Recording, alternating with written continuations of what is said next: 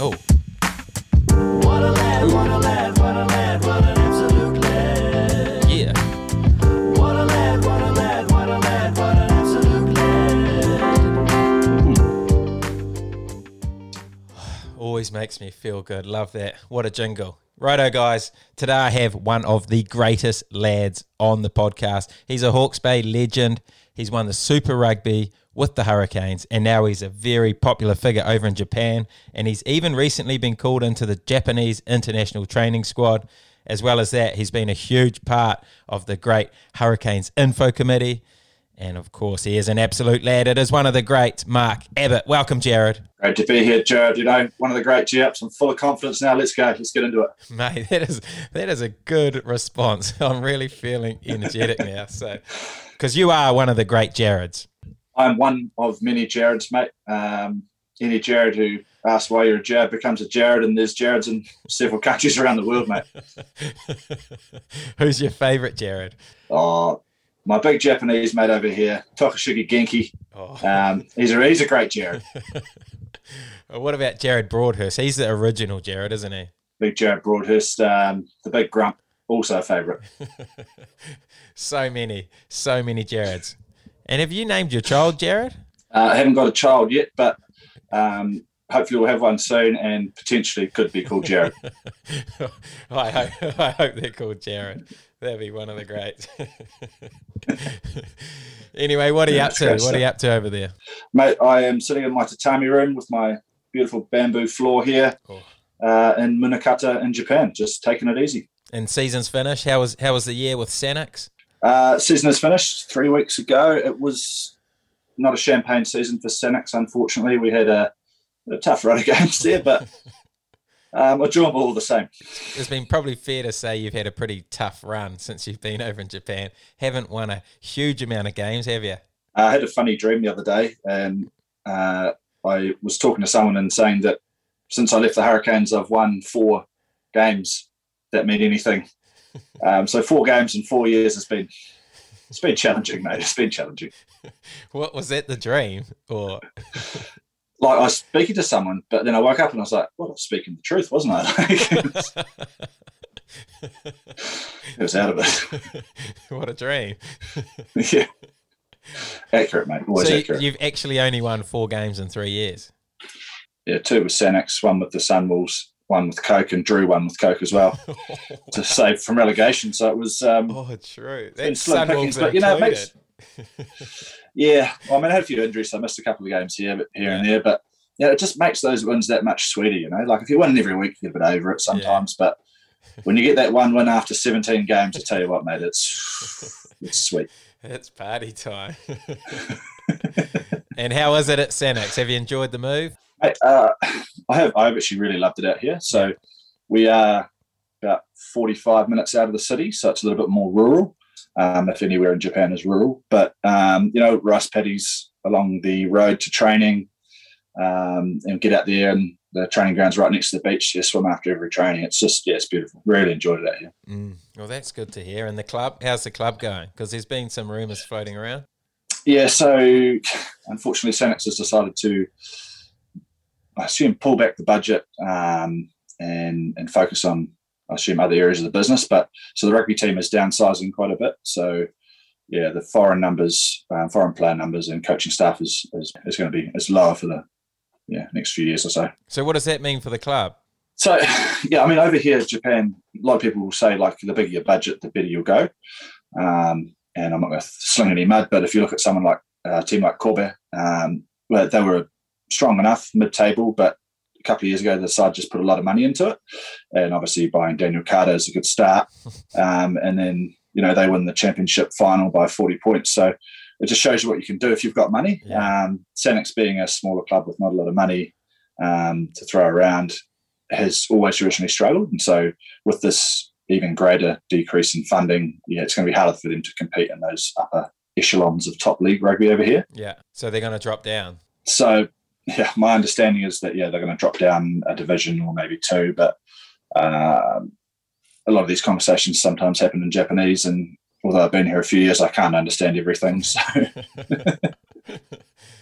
Oh, fair enough. And obviously, there was some pretty sad news about your, our other team, the Coca Cola Red Sparks, last week, how they've pulled pin on their rugby program altogether. Yeah, that was absolutely devastating to hear. To be honest, um, from, what I understand, the boys didn't have a clue, Mm. uh, and they went into a meeting expecting just to be told what's happening and like going forward. And uh, the big bosses were like, "That's it, we're done. No more, no rugby team." So obviously, the foreign boys with families over here, it's quite stressful. But um, for the Japanese boys, that means literally no more rugby um, unless they find another team. But most of them just go back to full time jobs.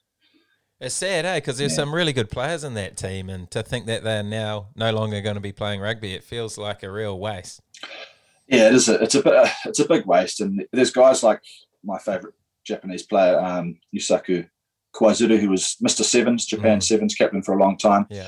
You know, he's given 16, 17 years to that team, and you know he, he still had more gas in the tank, and he just loved it. And then to see him retire on the back of this has been, yeah, it's been yeah pretty hard, pretty hard to watch. So, what's stopping someone like him going to another team? Can you do you understand all that?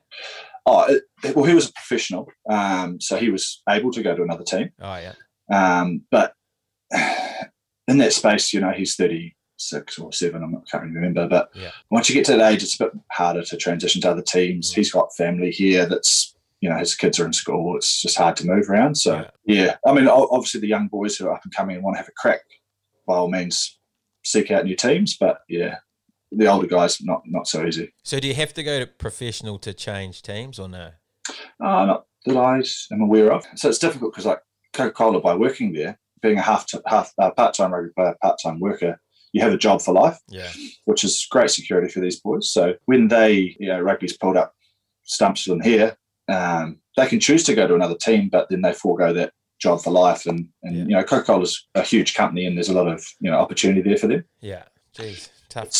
Challenging, Yeah. challenging stuff for them. I tell you what. And obviously, the foreigners, the ones that we played with over there, they'll be they'll be in a bit of a difficult situation. They'll be scrambling around for clubs too, and there's some good players there um, who could be a good pickup for some teams looking.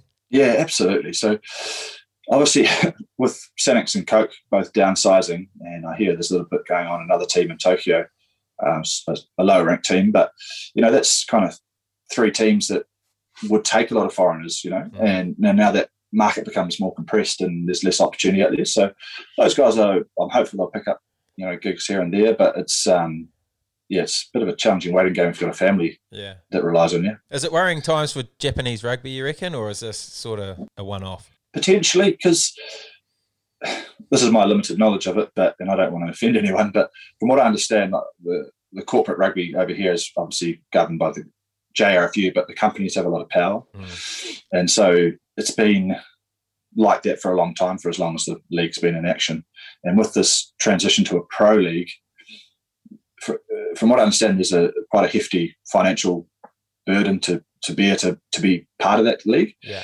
and some teams who aren't the big budget teams are potentially thinking maybe not, not for us or maybe we'll go in a different direction Yeah. So i don't know if it's a bad sign for japanese rugby because i think as a whole this new pro league will probably make the game stronger over here um, and make it more professional and you know player welfare will be a bigger thing which we yeah which would be really good for them that will be a good thing because there hasn't been Yeah. a lot of that. no it's almost non-existent but hey but anyway, something that's happened in the last few weeks. You, your form's been so good that you've been called into the Japanese training squad. How good's that? Yeah, I mean, my form on the on just training in general must have been pretty good because I had I've missed a few games, Jimmy. I had a few injuries, so um, apparently they like the way I get on the rower and go to work. So you were always good on the bike, out of the saddle. You could bike for hours. Jared, you know, I, I, yeah, I loved I loved the ladder, and you know, I took the win for Cully and uh, um, Surf to Peak a few years ago, a few Yeah, times. So yeah.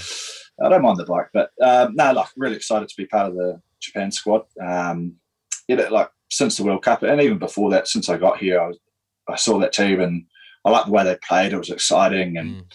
looked like they're having a lot of fun, and um, everyone gets on really well. I was like, yeah, I'd, I'd really like to be a part of that if I could, you know, if I could make it, become eligible. So I've hopefully taken the first step, and now it's up to me just to, you know, perform and see where we end up. No doubt you'll do that. So how did the how did the call come about? Did Jamie Joe call you, or how, what happened there? Well, it's 2021, James. So I got an email, which was um, which was great. Yeah, Uh, yeah, just asking if I was interested, and I said 100. percent I'm interested. Um, and then that was a couple of weeks before the team was announced, and then the team was announced, and and that was great and all exciting, and that was where it's been left at the moment. But I'm sure to get some information soon. you're probably supposed to be at camp last week. Well, I'm not sure. I, I've, I've been ringing a few people. No one seems to answer. So maybe it was a typo or something. that is weird though, eh? Just have heard nothing. Yeah. Oh, I think um, I think there's a fair bit going on with World Rugby schedules and calendars, and I don't know if there's actually as much information available as you'd probably expect. So Yeah. Yeah. Oh, fair enough. But how's how's your Japanese and stuff anyway? I know it was you were getting better while I was over there, but you must be pretty fluent now. Now you're a Japanese international. fluence of yeah. It's a loose word to throw at my situation, mate. But I go through phases of trying really, really hard, and I'll study every day and have my lessons and stuff, and then and then I'll just stop for a, a wee while, and yeah, Yeah. But uh, it's one of those situations where, like, I, I wanted to learn it to be able to just have conversations with the with boys, with the teammates, to get to know each other Yeah. Because it's really hard. Like, you can't just bring your translator along to a coffee every time you take you know go out with someone. so Yeah. um, yeah, and it, it's getting there. I don't know. Are you Just at keep the, trying, mate. are you at that point where you can go for a coffee now with a Japanese guy who can't speak English? Yeah, I think so. Like I, I've been Oh, for wow. dinner with a couple of boys, like, and with their bit of English and my little bit of Japanese, we kind of get there and a little bit of Google Translate. Yeah, Yeah. have a few faux pas, but that's all a bit of fun, mate. and one more thing about the Japanese: can you sing their national anthem? Um, I've actually been told that I should definitely learn that Yeah. um, before I even get close to potentially getting on the field one day. Yeah. Um, so I've I've actually put that on the to do list. Yeah, this week. So. Oh, so you don't know it yet? Can't get a wee No, I mean- Go on, give us a wee something. No, honestly, I haven't looked at it. I mean, maybe I'll just reserve that till like if I'm actually selected, and you know, fingers crossed in that department, and then and then really just cram it all in at the end there. oh, because you do have a good voice. I always loved listening to you at karaoke. That's not true. It's not true, man. That's auto tune. yeah, T Pain. Just that. Yeah, actually, T Pain has a delightful voice. I heard it recently. Oh, does I heard he? him live. He was un- he's unbelievable. What without auto tune? Yeah, it's almost like why didn't you perform your whole career with without it? it was really good. What was he in Japan? Oh, I wish. No, um, I don't know where I heard it. One of those, yeah, live studio things Oh, I does thought, on you. I thought you saw him live. Oh no, okay. Oh, that's cool. No, Because you Yeah. you do do a lot of travel though, and you have definitely made the most of your travel while you've been over there, haven't you? yeah. So that was actually mainly the reason I came over here. Well, the, me and my wife came over was just to experience something di- different and something new. And with the New Zealand rugby schedule, you get a very small window Mm. um, of time off, and in that time off, you got also got to remain fit to turn up in shape. So coming over here, the attraction was that there's large amounts of time off, off seasons and bye weeks and stuff. So whenever we had a chance, we were pre-COVID, we were out of there, gone, seen a few places, mate. Yeah. Any Yeah. favourites? Because you saw pretty much half the world, and I remember you going for a massive holiday. It must have been like three months or something, was it? Or am I making that up? Yeah, we had, had a couple. Well, how long we spent? Had a couple of months in Couple South America last year. Yeah, that's it. Well, however it worked out. Yeah, like for the well, technically a honeymoon, but no, it was actually the year before. Um, yeah, it was just great, mate. Like getting out and getting a bit intrepid and getting away from footy for a bit, and Mm. you know, didn't have to do any training for six or eight weeks, and then just gives it the body the time to repair and you know Mm. feel a bit better about things, and you can actually turn back up and be really hungry, ready to go. You know. You have been living. So go on, give give me your favourite holiday spot for when COVID ends and we can go back on the aeroplane. Where are we going? Oh, probably your house in Mapua, mate. I hear it's an absolute mansion. yeah, every day's a holiday out here. what a spot. Oh, absolutely, mate. Um, no, mate, I'm, I was real keen to go to Mongolia last year, just to um, just looks absolutely wild and just out of it, and Mm. want to try it out. But yeah, I mean, maybe in a year or two, see how we see how we end up. Not sure yet. Yeah, fair enough. Mongolia. Let's put it on the cards. Yeah, well, I heard when the Honey Badger was over here playing for Coke, he nipped off for a bye week and went. Um, was it hawking or eagling? Oh, yeah. what is that? they hunt with him, and he Oh, apparently true. wanted to do it. Oh, wow. And he went out and just went for it. I was like, that sounds like a bit of me. you love all that stuff, hey? You're right into it. yeah, One of the great anything once, mate.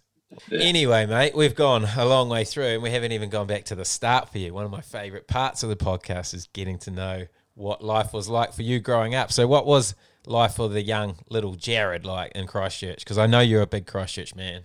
Yeah. Um, life was pretty good, mate.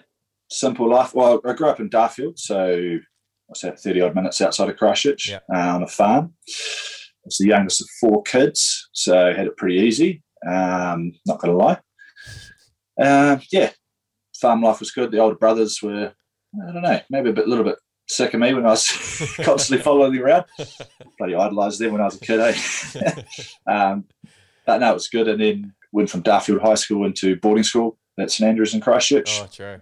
And yep, so I spent yeah, five years boarding, which was just great, mate. Just living with your best mates. Yeah. Um, highly recommend it. And then, then when I left school, I did a gap year in the UK, which another thing I'd highly recommend if people are able to do it. It's um, just great to get that in- independence and coach a bit of footy and do a bit of travelling and drink a few beers. It was yeah, it was all the time. Where did you go? I went to Sutton Valence School, which is in like uh, it's in Kent, so just south of London. Oh, yeah. Yeah, and so I spent my days. Geez, it was gentlemanly. Think we started at nine and finished at maybe three thirty, Yeah. and I was just in the PE department, just teaching, helping out with PE. And then there was when there wasn't a class, I'd just get like the trampoline out or get the bowling machine out and face a few balls. Like it was just that was great, man. So good.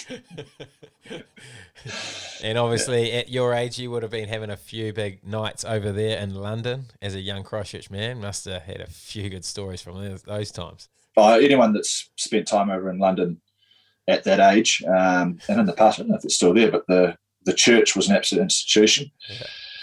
Um, that I frequented a few times, and yeah, it was. I don't know how to describe. It was just debaucherous. It was.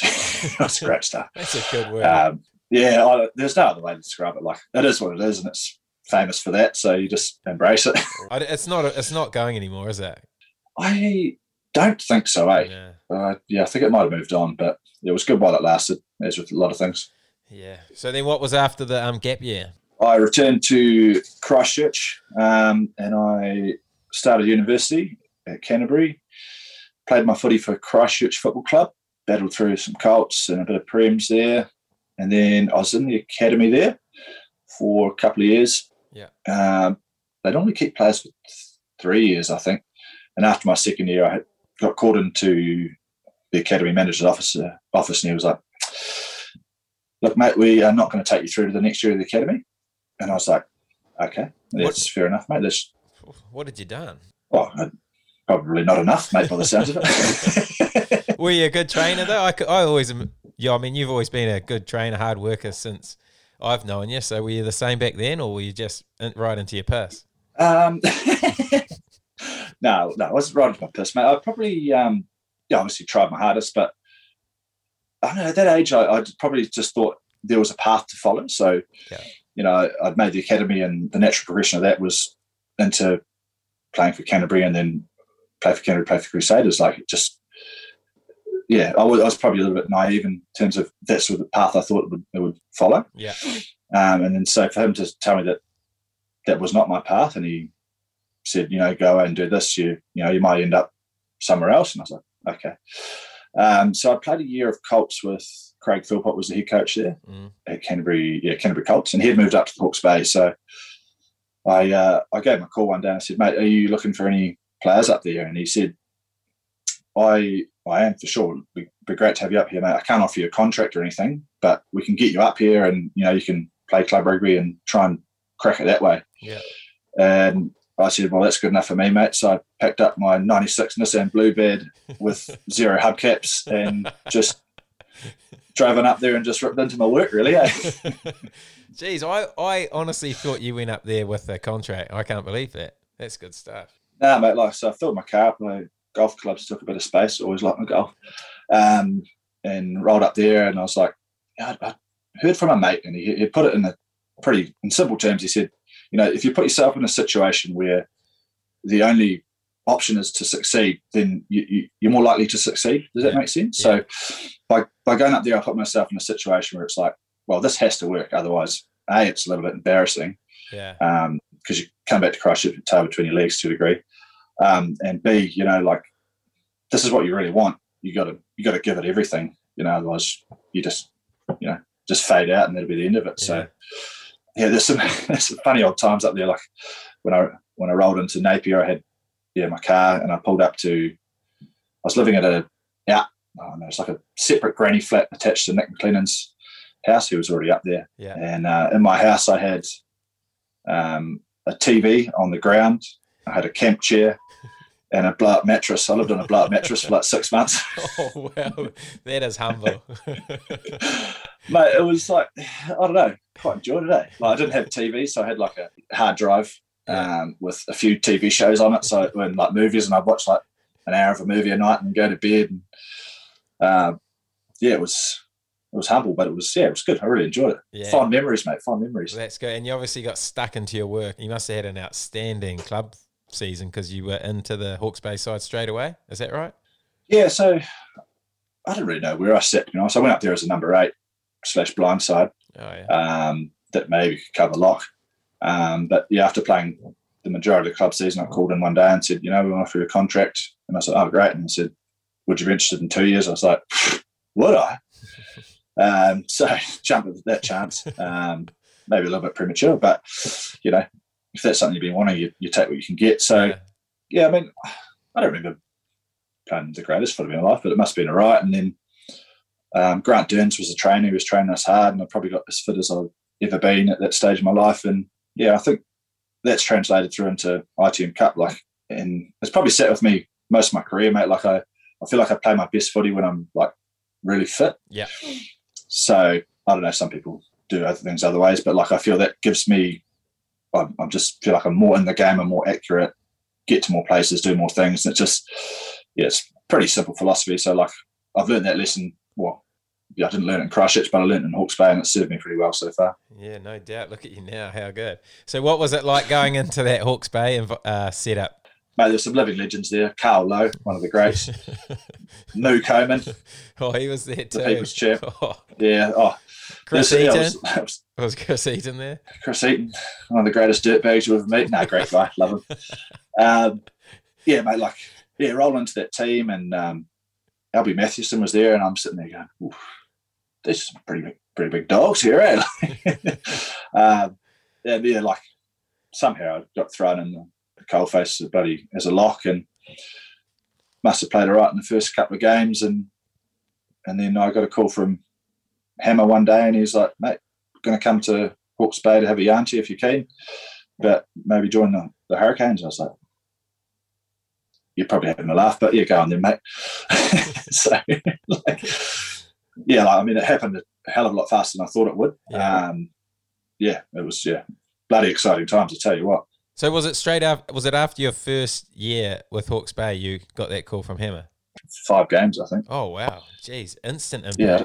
Yeah, I don't know what's going on. Maybe he's, he was, yeah, seeing something that some other people weren't before that. But no, man, I'm, like obviously very grateful to, um, you know, Potsy and, and then obviously to Hammer and stuff for giving me the chance and and you know giving you that confidence to know that you you maybe you do actually belong at that level. You know. Yeah.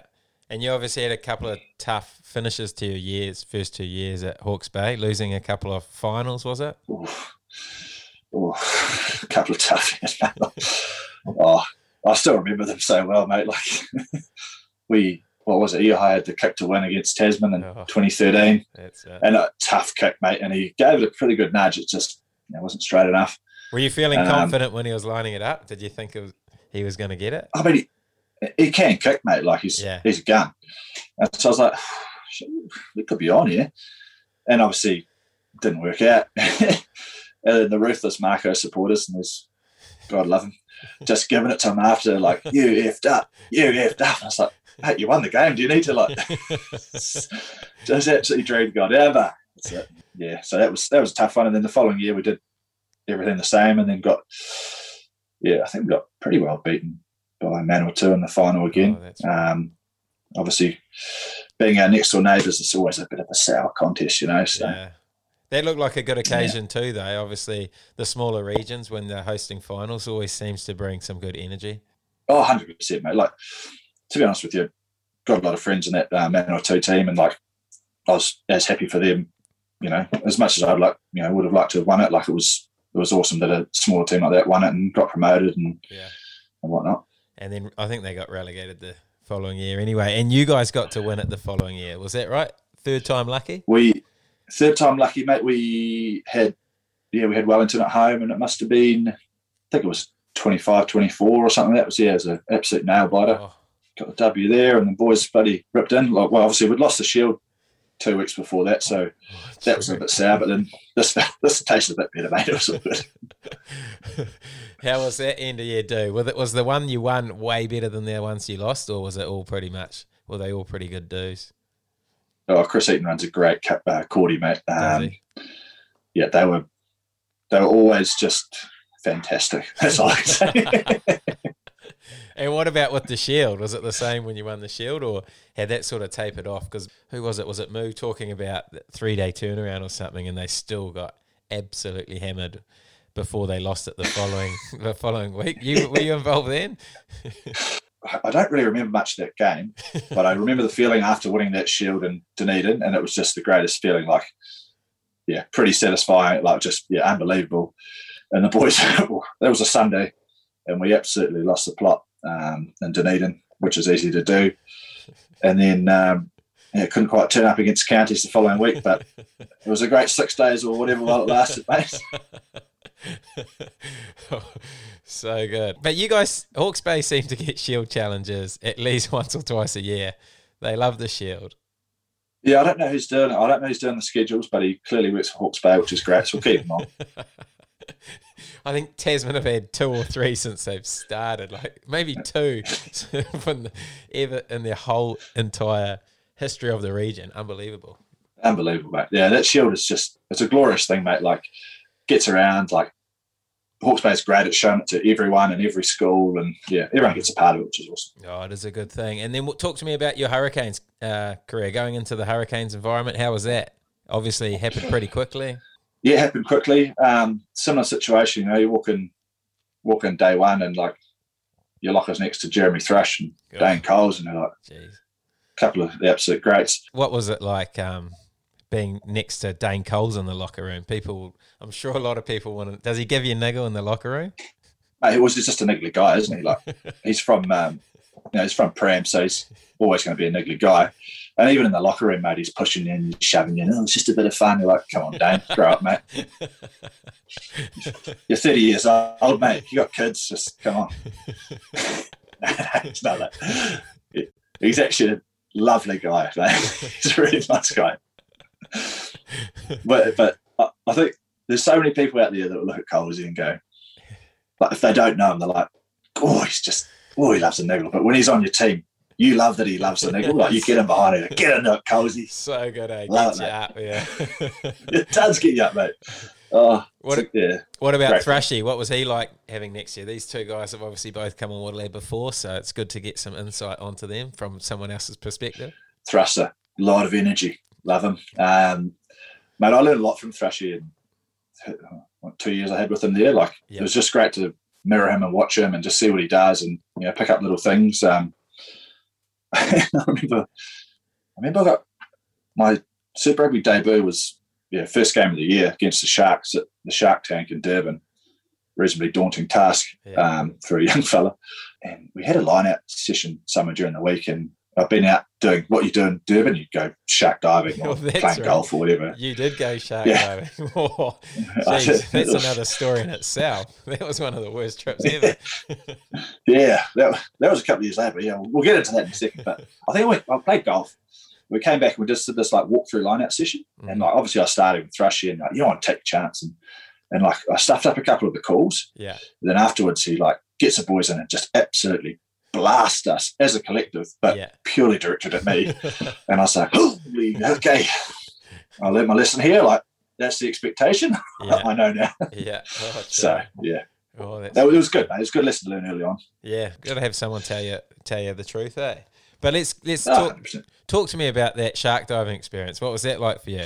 Because I've got a great photo of you deep under the water with big big sharks swimming around you. It's one of the great photos. Oh, mate. Um, look, whatever we drove, if I remember right, about two hours south uh, to this reasonably dodgy looking port, and you jump on this boat, and there's like waves crashing, and he's just waiting, he's waiting, and then he just fangs it in this like fiberglass, oversized dinghy, and you're like, this can't be right, and he just cruises. Well, he cruises us out over far, half an hour or so, and then he stops, and there's other boats around, and like you're like, okay, sweet. So obviously no cage, which was we'd agreed to and signed the waivers and whatnot.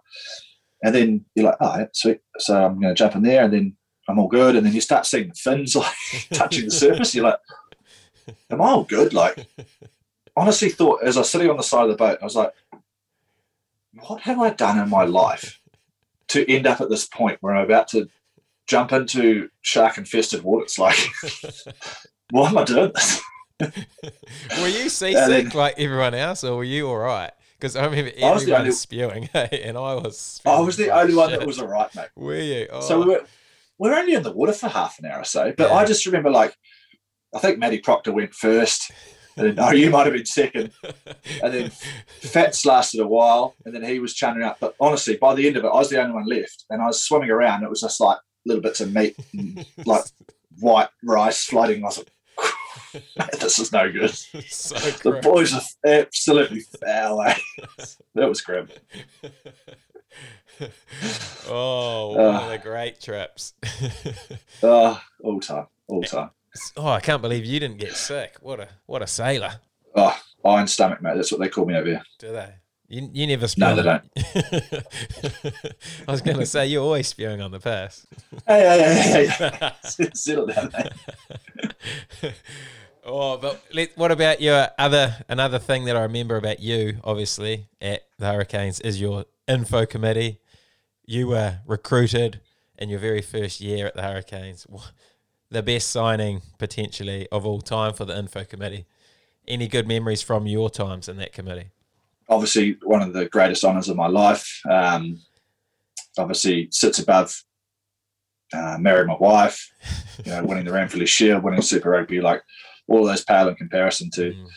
you know the initial signing into the uh, info committee. I was very stoked. You know, it's a prestigious committee. Um, you know, we did a lot of work. You know, we were I don't know how you put it. We were the we were the team barometer. You know, like Yeah. anyone got a little bit out of hand, you just whack them down a couple. Bit of subtle humour. Um, potentially sometimes went a bit far and probably not so PC, but um, yeah, it was it was a lot of fun. I had a lot of lot of fun doing that, mate. Did you? What? You and Reggie? Oh, so good. Any pranks that stand out for you? You obviously did a few good ones. Um, I think you played the one with Waddy um, Yeah. when we managed to into not getting a flight refund or whatever it was. Um, it's probably not okay to say on here, but Vince Ussel's one when he spoke to the doctor about his um, Check up. checkup. Uh, I don't know if you can put that one up, but that's probably the greatest prank I've ever heard. Uh, the one I've got it if you want me to send it through, but uh, the one where we convinced Nani that he needed to wear dreadlocks in his first game to honour Ma'a Nonu. Yeah, I've, I have played that one. Yeah, That's it's so up there. So honest, he's like, yeah, yeah, yeah, I'll do it. Like, Thanks, mate. You've, I think you've done a couple others that I haven't got any um, audio on. You did a Ben Lamb one, didn't you? Beef and lamb. Oh, I might have that actually on my Oh, phone. maybe, still. maybe, maybe that's one that you could send through for good times from Jimmy. Yeah. And Rito with Speedo. I think these two were a couple when I was involved when I was over Yeah. in England, but you you came up trumps with a couple of good ones. It's amazing how gullible the boys are straight off the bat when they first arrive. Like, I know. just eager to please, you know, like, just too easy. Well, it was always exciting, eh? You'd see the team team named and stuff for the year, and you start writing down all the new guys, and you're like, righto, first. He's a mug. He's a mug. He's a mug. We'll get him. it's this big list I'm trying to come up with ideas of. Some good memories. Right. Another thing was the Nick nominate. Do you remember the Nick nominate video that you and Reggie did? I found that Oh, on my phone the other day. Who still got it? Still got it. It's blurry because it it was it was recorded a long time ago, but oh, it cracked me up again. So good. Oh, yeah. I would really like to see that again, mate. I thought that was lost to the um, to the archives, but yeah, Oh, great stuff. I found it in the archives, and I think that was the night um, Reggie pranked um, our nutritionist Rico. Remember that one? Oh, yeah, man. Oh, these are okay to put up. You got to put these up for the, for the masses, mate. They'll appreciate them. Oh, I'm sure they will. I, I can't find that Rico one either, actually, but Yeah, it'll be there. yeah, it'll be somewhere, somewhere deep, deep in the archives. So then, um, let's get to your Kane's career. Obviously, your debut that obviously went pretty well against the Sharks, but what happened then? You didn't get a huge amount of game time that first season, did you? You're behind a couple No, of played- Blacks. Yeah, I played a total of two games. Um, obviously, the debut, and then a few weeks later, I played uh, maybe the Highlanders, I think. Um, and then I spent the rest of the time um, just. I mean, you can get cynical on it, say holding tackle bags, getting smashed, but really just learning, Yeah. just watching and learning, and and trying to soak up as much as I can because you know it's where you want to be. So you got to understand the standard and, and get to that level. So um, still a great year. Like love being around the boys and kind of that. And then at the end of that year, Hammer and Alama were, were finishing up, and Boydy and Plum were starting. Yeah. So I had a meeting with Boydy at the end of that year, and he said, um, "Look, mate, like we'd like to sign you, but we haven't seen you play enough, obviously, this year. So go back to ITM Cup and, and give it your best crack, and, and we'll see where we end up." Um, and so I went back and just gave my hundred percent, and thought I was playing pretty well. And I was like, "Okay, I might be in here. Who knows? Who knows?" And nothing had come through, and Richard Watt was like, "You getting anything, mate? Like, what's going on?" Because Waddy was always in my corner. Yeah. Um, love him for that. And then, uh, yeah, got to the last day on signing day. True. I think it's it's a five o'clock cut off on a, it was like a Tuesday or a Thursday, Yeah. um, and nothing had come through. And I was like, right, so I'm gonna have to obviously with Hawke's Bay still, I'm gonna have to figure out a job and everything for next year. Just go with that. I was out playing golf with Brendan O'Connor, and it was obviously five o'clock shut off. It was maybe four twenty.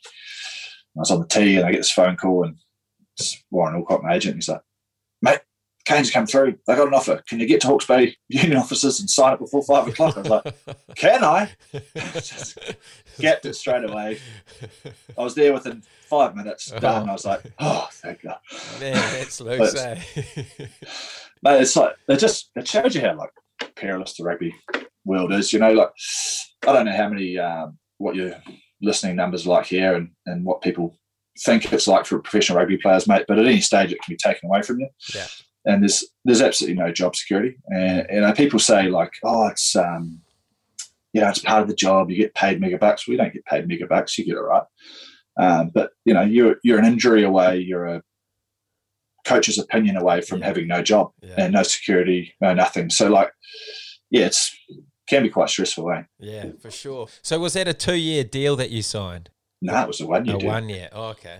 Yeah. But you impressed So- them enough that year. Was this 2015 or? So that was 2015. So roll back in 2015, and Yeah. obviously Ma'a Nonu was there, and I was that was just great because he's phenomenal player, and he was just one of the lads, like getting around the boys, and Yeah. just super generous guy. So it was just the the team started to get this kind of energy, and and um, and I think Thrushy Thrushy must have had. I think he had after flying to Africa for the first game, he had something in his calf, maybe like a blood clot or some kind of small tear. Oh, yeah. And so he he unfortunately got flown home, and, and then I got the opportunity to start the first four games with uh, Big James Broadhurst. Oh, the two Jareds. Yeah, which was exciting. So a couple of J- Jareds in the second row, they're going for it, which was awesome.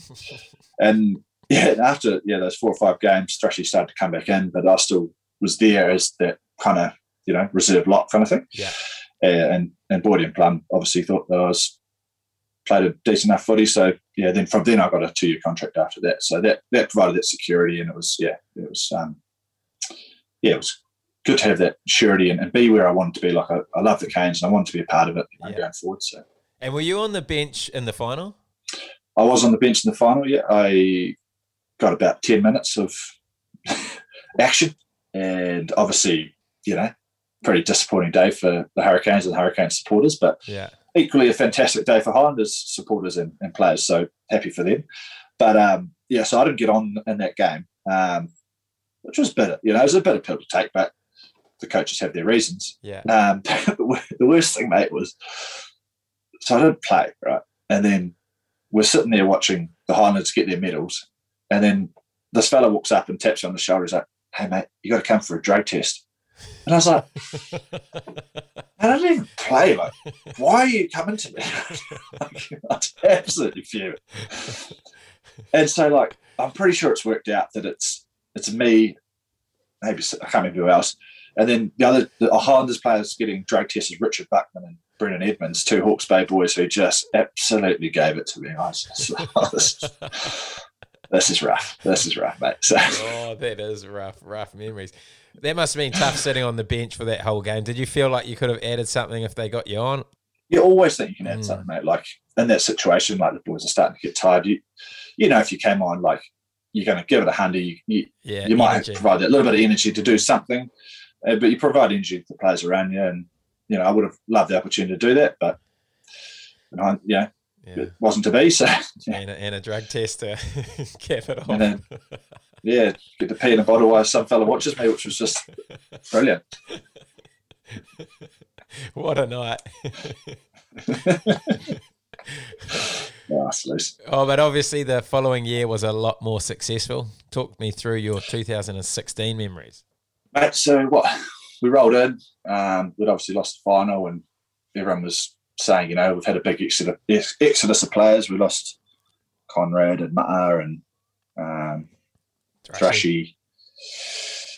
Yeah, and then obviously big James Broadhurst had his bloody unfortunate um, concussion um, problem from ITM Cup the year before, so he was he was out. So you know, we lost a lot of All Blacks, we lost a lot of depth, and um, they were kind of writing us off, um, which was disappointing. And then obviously we underperformed in the first two games. We got pumped, obviously fifty-two something against the Brumbies game one, and then lost the Landers by a bit game two, and then everyone's like, worst, worst Hurricanes team ever. And we, we didn't believe that, obviously. We, we knew we were capable of something here. Yeah. Were you starting then? I started the first couple, maybe, oh, I don't know how long it lasted, maybe five, yeah, six games or so. Oh, yeah. And then I smoked my neck at training one day, um, ran into the Tongan Bears hip, which Oh. is, I don't recommend for anyone. Um, and then I spent a week trying to get right, played, but I wasn't right and didn't play very well. And not that this is a reason, but like they decided after that that um, Vire and, and Fats would basically yeah become the locking duo, and like they played phenomenally well, mate, and they were a big part of the Hurricane success that year. So you know, I'm not I'm not bitter about that. Like I think they were the right men for the job, and they were having phenomenal seasons, and it, and it meant that the team went well. Mm. And so, like I've always been the kind of guy that you know I'm team first, so I'll do whatever I can to help the team. Like it's Yeah. yeah, I'm not not going to spill my milk and drop my lip and do whatever you do. So Yeah. So when we got when we got to the finals footy, you were on the bench again. yeah, so I was on the bench for final, um, and Any nightmares on about not getting on? uh, I can't remember, mate. To be honest, like, I just remember it being finals week, and I just knew we were going to win. Like I Oh, just, did you? Just knew it. I just, I don't know. I don't know what if anyone else thinks this, but I just felt in the second half of that season when we when we turned it around after losing to the Chiefs at home, um, and we we decided we wanted to be a defe- like defense team, a rush defense team, Mm. and like it was pretty. I don't know what the right word is. Like it was organic at the start, but like we're just going to be a rush team. There was no like method to it all. It just started happening, and like Yeah. we just started becoming this like rush defense team, and like, and then when we got to the well, I think it was quarter semi and a final quarter against the Chiefs. Like it was just horrendous day. Like it was windy, rainy, Wellington, and like I knew that. Well, we all know that when it's wet, it's a lot harder to attack. So Yeah. it's way better to be a defensive team on those days. Yeah. So obviously we dispatched the Chiefs, and then the next week we had. Sharks. We have the Sharkies? Mm. We had the Sharkies. There you go. And Same that, thing. That was Rough the day. Well, yes, shocking weather. That was rough old day, and I was like, I was me and Cully were living together, and we are both like, we're on here. Like we're just gonna do it again. The boys got up, defended, squeezed them out of the game, and then when the final came round, it was pretty much the same. Yeah, it was. it was shocking. It was Freezing. shocking night. Yeah, shocking, windy, rainy. Like, and I was like, I seen the forecast from a week. I was like, we're on here. We we're just not losing this game. Like, Yeah. we're just not. I just knew it. So Mate, I've had a lot of guys, obviously from the Hurricanes, who played in that game on the podcast, and they all say the same thing that they just knew they were going to win that game. I obviously, I didn't feel the Yeah. same because I felt the same the year before against the Landers. I felt Ah. like we were just going to win that game, um, but obviously Yeah. we didn't. So going into that Yeah. Lions game, I always felt like, oh, I feel like we should win it, but I'm not as confident as everyone else who obviously knew, Yeah. knew that we were going to win it. But mate, obviously that confidence worked. yeah, it did. It did. Cory Jane caught that glorious ball on the line and Oh, scored that try. Put us what twenty points up, and it was just like, see you later. Game's over. Shut it out. Bo- I think Bodie scored a freakish try as well, out of nowhere. Yeah, the golden one. Oh, The so, golden one. so gifted. And the following year, I'd left by then, but I think you played the British and Irish Lions that year. Is that right? Yeah, yeah. So we played the Lions. So How was that? what was that? It was June. That, hey, that was phenomenal. eh? So obviously, in my four years at the Canes, four years at the Canes, I was lucky enough to see like obviously the two finals we had at home plus the semi and quarter. I think like the Cake Tin at full capacity, which is Yeah. not that easy to do. so like like I experienced that stadium and it was just awesome. But there's something about the Lions, eh? Like running out onto that field, there was fire going and like there's that many more seats and like New Zealand fans are fantastic, but they're pretty reserved, you know. Mm, But the Lions fans were just absolutely going for it. Like true. and it just it was the most amazing feeling to run onto that field and then and play that game like and obviously it was a midweek alliance so they they've got other motivations but like we gave it everything we could and ended up it was a draw but yeah the whole experience is just something you mate I don't even know what the Lions was when I was a kid but like it's something you dream of mate it was just Yeah. yeah it was an epic experience Yeah, it looked like it looked like an awesome occasion. But that year you wasn't as successful. Eh? You guys knocked it, got knocked out in the semis or quarters over in Joburg. I remember Yeah, so we- Yeah, so we got to the semis and we, you know, playing the Lions there, and we probably, I don't know if everyone agrees with this, but I think we probably overtrained that week at, at altitude, Oh, really? and so the boys were like, because we got there early and we, were, yeah, Davy Gray, mate, he's no good. But the boys got, we got there early and we were like re- recovered really quick, and like we were, um, everyone was feeling really good, and like Mm. so you end up doing a little bit more than potentially you should in, in a semi final week at altitude, Yeah. and so obviously we came out of the gate strong, and we were up twenty odd to 20, something, 21 much. nil, I think, to start. It was Yeah, like, half oh, time. They're on. And so it's like, here we go, the Canes are firing today. And then in the second half, like they started to crawl back into it and then just started to overtake us. And then we were just gassed, mate. Like that was the end of it, which was, um, yeah, that was bloody disappointing. Not the way we, we wanted to finish and not really the way I wanted to finish my time at the Canes. But yeah. How did you find playing at altitude? it, di- it just burns a bit more. Like it's just a, you know, you're not like heaving for air. I didn't find, Mm. but like it's that, it's that like sharp burn in your throat that like no amount of water you drink just gets rid of it. That's what I find. Oh man, get the same feeling after running a Bronco. Like you're just like sculling water, and it's just like, why are you not putting out that fire? So annoying. Yeah. Oh, true. So, so when did when did you sign for Japan? Must have been about January of that year. Oh, at the start. And what was your Yeah, reason? so- what was your reason for the sign uh, for signing over there? Like I just um, I wanted to experience something new and and and travel and yeah try different living in a different country, a different culture and stuff like that. And Yeah. I, had, I played it right, but I hadn't had the most successful Super happy career. And I was like, all right, time to go try something new. And obviously, I played reasonably well that year. And everyone was like, oh, you signed in Japan too early, mate. And I was like, mate, potentially the reason I'm playing well is because I have no stress, like because Yeah. I'm relaxed. I know what I'm doing. So, you know, six one, half dozen the other. So. Yeah. So no, obviously no regrets about that because you like you did have a really good season that year before you left.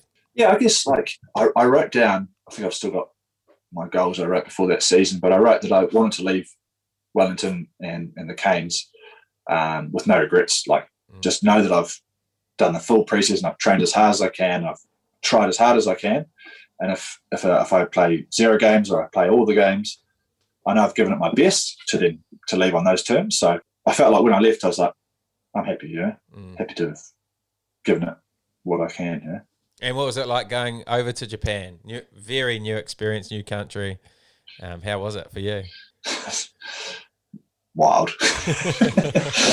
nah, mate. So, like, obviously, anyone that's been to Japan knows this, there's a lot of things that are lot, very different over here. And it's anyone that comes over here, the faster you can adapt and assimilate and, and put your blinkers on to a degree, the, the faster you'll come to enjoy it and love the space.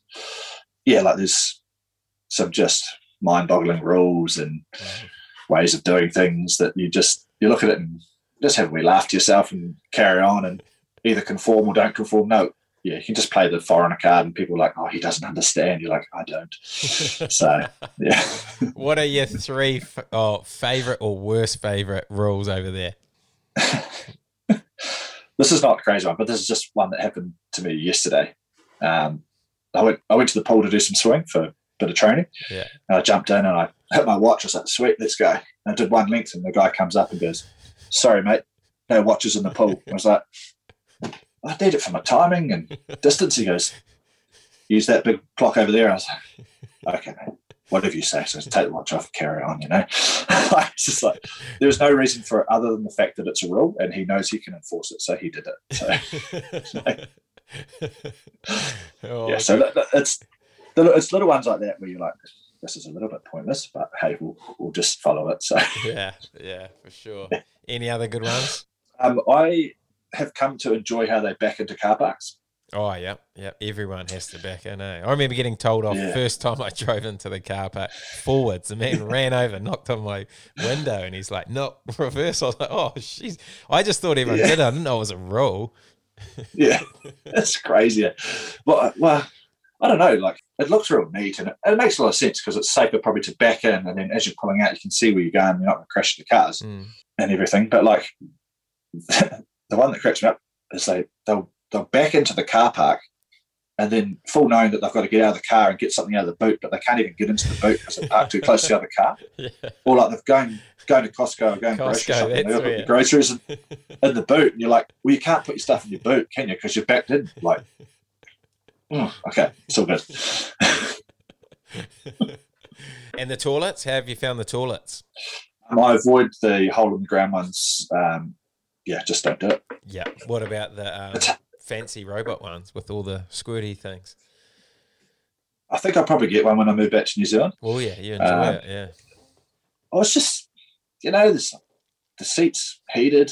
You can turn it on, you can turn it off if you want. Obviously, there's the I don't know what you call that thing, the cleaning nozzle thing, and like, and then like the whole tap on top. So you flush the toilet.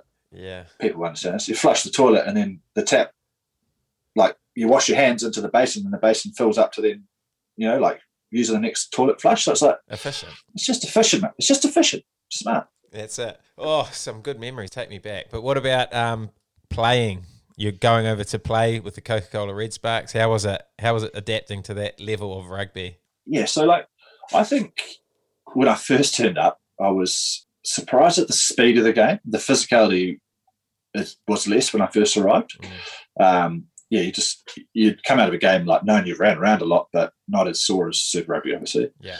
Um, but I think that physicality has slowly increased over the last four years, four seasons I've played here. True. And so, like, they're actually starting to be some reasonably decent sized fellas who have in the gym a fair bit. And, like, yeah, you, you know, you've played a game after now, nowadays. And yeah, uh, the skill set, the boys are skillful, but it's just, it's probably the rugby knowledge and vision and stuff like that that you just, yeah, it, it comes from just playing touch as a kid and, Yeah. you know, having the freedom as a kid to just go at it. But it's very structured over here in the way they learn rugby.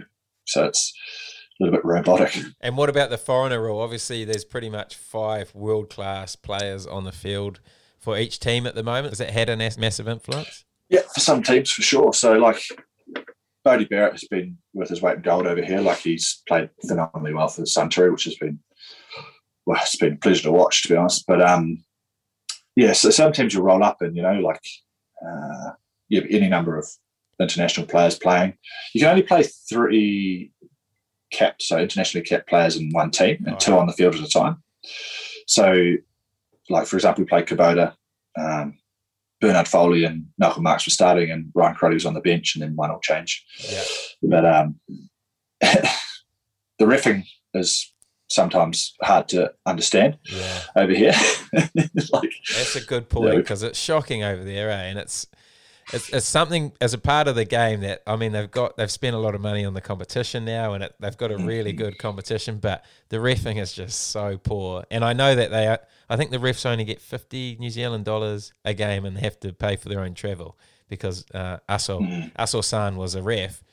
And he said that, and I mean, it just makes no sense. You've got to start. They got to start investing a little bit more in the refereeing. yeah, like that. You know, the, a ref's a ref, and they're, they're doing their best out there.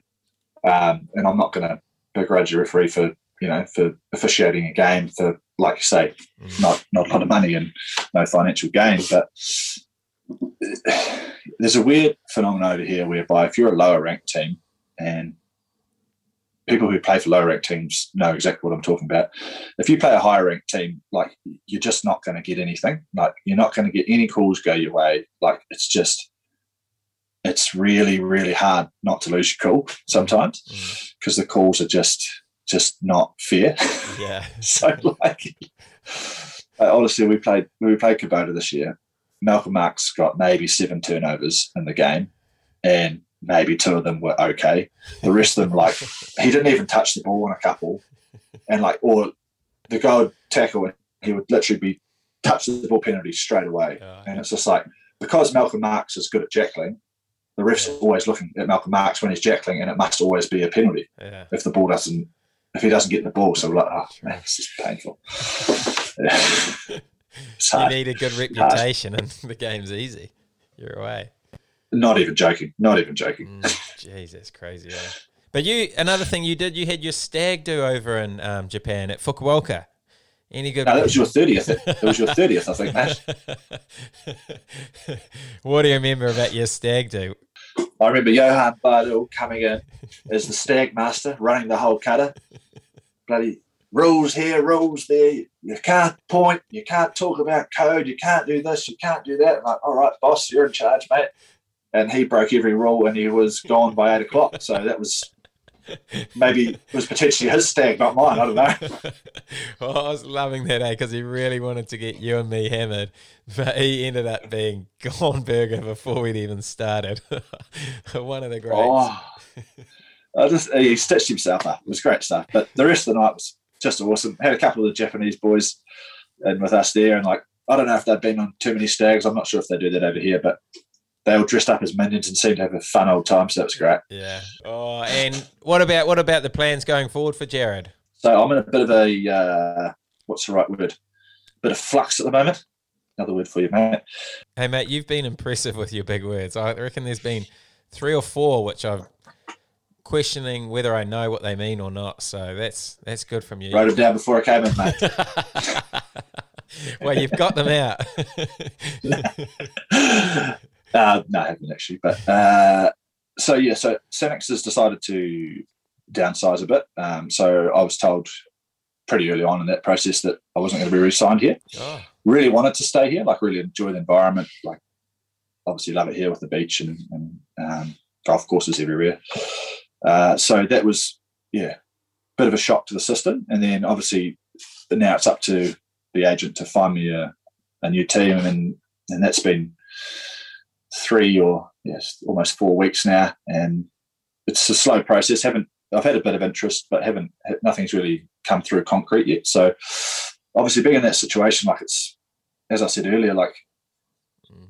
people that you know operate outside of rugby don't realise that like effectively I've just been made redundant. So like yeah, yeah, and and if if for whatever reason a team chooses not to pick me up, then I've got no income, haven't been working in a career for a long period of time. Like you, you basically start from scratch. So, uh, yeah, that's been a little bit stressful recently, but I think it's going to work out for the best. And hopefully, yeah, maybe in the next couple of weeks, I should hopefully sign up with a new team, which would be good. true.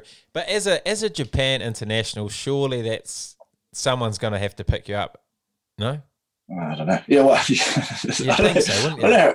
Yeah, I, I, yeah, I hope. I certainly hope so. So, the rules have changed a little bit over here, from what I understand. That if you are eligible to play for Japan, then you become effectively a local player. Yeah.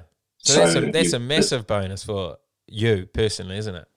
hundred percent. Yeah. So so my situation is not as bad. So I'm Mm. quite lucky in that respect.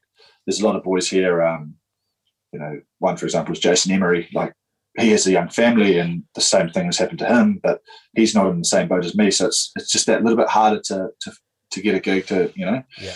get a contract. So like it's yeah yeah it's been tough. True, man. That is tough. Mm. Well, I'm sure the Japanese clubs listening to What a Lad, they'll all be scrambling over you after listening to this because they know what a lad you are and what an impact you would have on any team, info included. Uh, but I wish I'd prepared something to you know put my name out there. I could like give a little thirty second blurb about why they need me, mate. What do you reckon? Go on, off the cuff. Let's hear it. Can do info in two languages. Uh, great for team banter. Always tries hard. Oh, you only you summed it up in seven seconds. that's what a great summary. But if your career did end right now, what what would Big Jared do? Yeah, that's uh, that's what I'm probably not quite sure of yet, and that's some an avenue I need to probably explore a lot more. So, in New Zealand, they're really good with pushing PD, doing personal development outside of rugby, Yeah. and like I, I did got a degree, and that's all good, but very little work experience. So, to know what you're really qualified in is, is probably what I need to figure out, and, and probably a lot more like what I want to do. Mm. Um, it's yeah, I don't really know what I want to do yet, which is going to be something I need to figure out because that, that transition from rugby, although I haven't done it, I've read enough about it to know that if, if you don't have anything that you're passionate about, it makes that transition just that much harder. 100%. And I really don't want to be in that situation. So, uh, yeah, exploring, exploring avenues and whatnot. But hmm, maybe I could. I thought you were going to be a, um, a bloody harness, harness race driver. Yeah, well, that's still Yeah. that's still the plan, but um, I got so many gigs coming up, I just had to put that on hold. Do they do they take 110 kilo fellas? Or Apparently, it doesn't make a difference. Well, that's what Bago says, but he never drove many winners. No, he didn't. Well, he drove our horse and it didn't really win much, did yeah. Oh, that's how we roll. it? Howie, one of the great horses. oh, what a journey. Anyway, Jared, as always, I've gone to the Instagram for some questions. And, mate, Okay. people love Jared's, especially the big Jared. Okay, first question is from Chris Eaton. Ask him how his and Allardice first conditioning session coming to Hawke's Bay was. Grant Dern's run an absolute, oh, a murderous bloody fitness session in this field in the middle of Havelock North. I thought I handled it pretty well, but Michael Allardice did not handle it at all well. the poor fellow hadn't done probably any fitness in a while, and he'll agree with me on this one. And uh, it was crawling and different levels of squats and all this kind of stuff that really loaded up the pins. Yeah. And then Mikey, poor old Mikey was um, he was like Bambi on ice, mate. He was just like legs were locking out. He's like, he like couldn't walk. It was just oh, one of the greatest memories of my life. Watching him walk around like that. and you just dominated it. You were sweet. I wouldn't say I dominated, it, but I I was okay enough to know that he was really struggling and, and enjoy it. You know. Oh, it always makes it easier, eh, when you see someone battling twice as much. Oh, good stuff. Okay. This is, a, this is a weird one. Are you and Dane Coles brothers? we're not brothers, um, but define the term brother, mate. I mean, it's 2021. We things are different. Like Mm, brothers. I mean, like, I'm gonna say like, yeah, he's my brother, but then he might also say like, they don't actually like Abbo. So yeah, I don't know. yeah, weird question. Okay. How loose would you get at an ENSOC do back at Canterbury Uni? I wasn't an engineer, so probably not quite as loose as the engineers themselves. But I went to a few of their barbecues, and it was it's what dreams are made of, mate. Like you walk in, there's like a pathway you got to follow around. You grab your beer, you drink your beer and then you jump back in the queue and you just keep going round and round and round and round and round and round. Like, and this is Friday afternoon. You finish your lectures. You're 18 years old. You're like, this is just fantastic. Yeah, it was worth it. It was they were great. They were great. Sounds like you had some good loose times at um, uni. Next question, Hugh Hugh Renton. Ask him if he still takes the team forks home. Oh, get a grip, Huey. Mate, I took a few forks home, right? Like once or twice, but I always brought them back. I was I was actually notorious for bringing the forks back, Where you? Oh, but uh, but well, it was a strange phenomenon in the, in the Hurricanes um, kitchenette. Like fifty knives, fifty spoons, one fork, and then Tony Ward go and buy another fifty forks, chuck them in there within a week, one fork again. Like, no, how does that even happen? Like, and I knew I was bringing my back, so I don't know who was taking it. yeah, something dodgy. Remember, I do remember a prank. Was it you who called um, Motu about stealing the shoes, the gym shoes? yeah, I think so. I don't know if it went down too well. oh yeah, maybe who knows where the forks went. Okay. Any aspirations of coming back to the duck pond? Darfield Duck Pond. Um, Darfield was my original rugby club when I was just a young fella. Started there when I was, I don't know, four or five, five probably. Um, yeah, I do actually hold aspirations. I'd love to come back and play for Darfield. Oh, Great. Um, there's actually, there's still a lot of guys that they're playing for the Darfield senior team that, you know, I knew played with when I was kids. True. You know, it'd be, it'd be awesome just to get back there and, and play again uh, where it all started kind of to a degree. But I don't know, I might be a broken old man by that stage, but huh, Yeah. give it a crack, you know. Yeah, hopefully not this year. no, hopefully not. okay, this will be a good one. Nate Vella. He always asks good ones. Um, what really happened to the ankle in Brisbane on the lime scooter that day before the game versus the Reds? No, no. Look, so I'd rolled one ankle um, at training on the Monday, and it was pretty bad. And early in the week, they were like, "Oh, look, just we won't play you this week because of your ankle. We'll get it right for next week." And I was like, "Okay, I'm pretty disappointed. I probably could play." So then, throughout the week, I've been doing non-member stuff, so going to the gym and stuff to do the extra training. And I was riding down to the gym, gym one day on a lime scooter, and I like got a bit close to the curb, and the curbs in Brisbane are just a little bit bigger, and I kind of lost my balance and like just went to step off, and cognition was a bit low, and I've just full just rolled the ankle, like oh, and then jumped back on. I was like, ooh, rode all the way down to the gym and got there, and it was just like an egg was just blowing up in my ankle. Oh, wow. Dan Pryor is just like, Are you okay, mate? Like, that's absolutely nuts. And I was like, oh, I got to go, mate. I got to go back and ice this thing up because this is not a good look. Like, this was my good ankle. So I've gone ahead and rolled both ankles in one week. Oh, wow. and I've I've told a wee fib. I've said I've slipped off the curb and, and rolled my ankle, but I was actually riding the lime scooter to the gym for team activities. But I mean, it's still a curb, but yeah, yeah not great.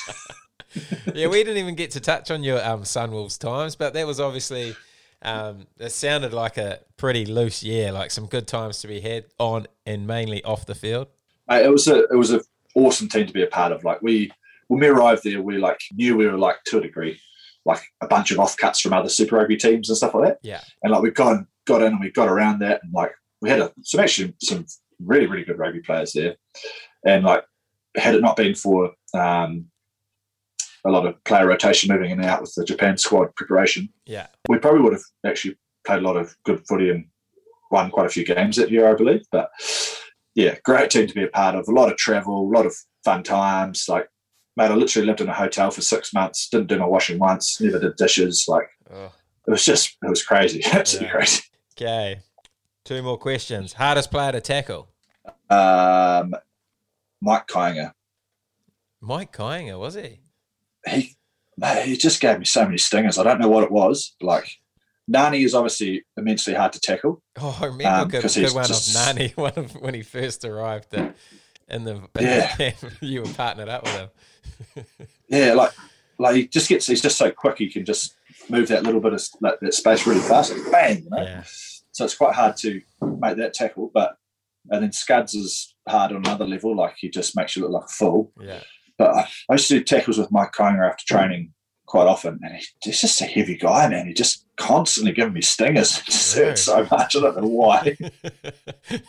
oh, that's a first. Was up. He's he's never come up in that question before, but it's good to know. Mike Coinger, Yeah, a like- legend. Just really it. Okay, last question. One piece of advice for a person who wants to become a professional rugby player.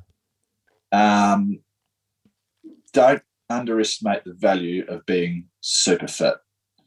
Mm. um, that's my kind of playing philosophy. Like, and like, it's I find like being fit as the team like trains you is is good, but like taking that next step and like doing that extra work outside of those hours or topping up when it's not expected of you on like the assault bike or just really just pushing that a little bit further. Like I've found in my career, is just able me to play like the best footy I possibly can, and like I'm not the most talented player. I know that, and I'm not the biggest lock going round, but know I'm fit enough. I seem to just turn up in the right place every now and then and, and, and do the job. So, like, yeah, I would just say, yeah, don't under, underestimate being as fit as you possibly can. That is great advice because the game is so much easier when you're fit. It's such a hard game when you're thinking about air and thinking about how you can get as much oxygen in your lungs as possible. And you if you're thinking about that, it's just too hard, isn't it? Hundred percent. Like you also know, like your skills are just you're not fatigued, you're not tired, your hands are up because you're Yeah. fit, you're ready to go. Like Yeah. you just you don't drop balls, you don't miss tackle, like as many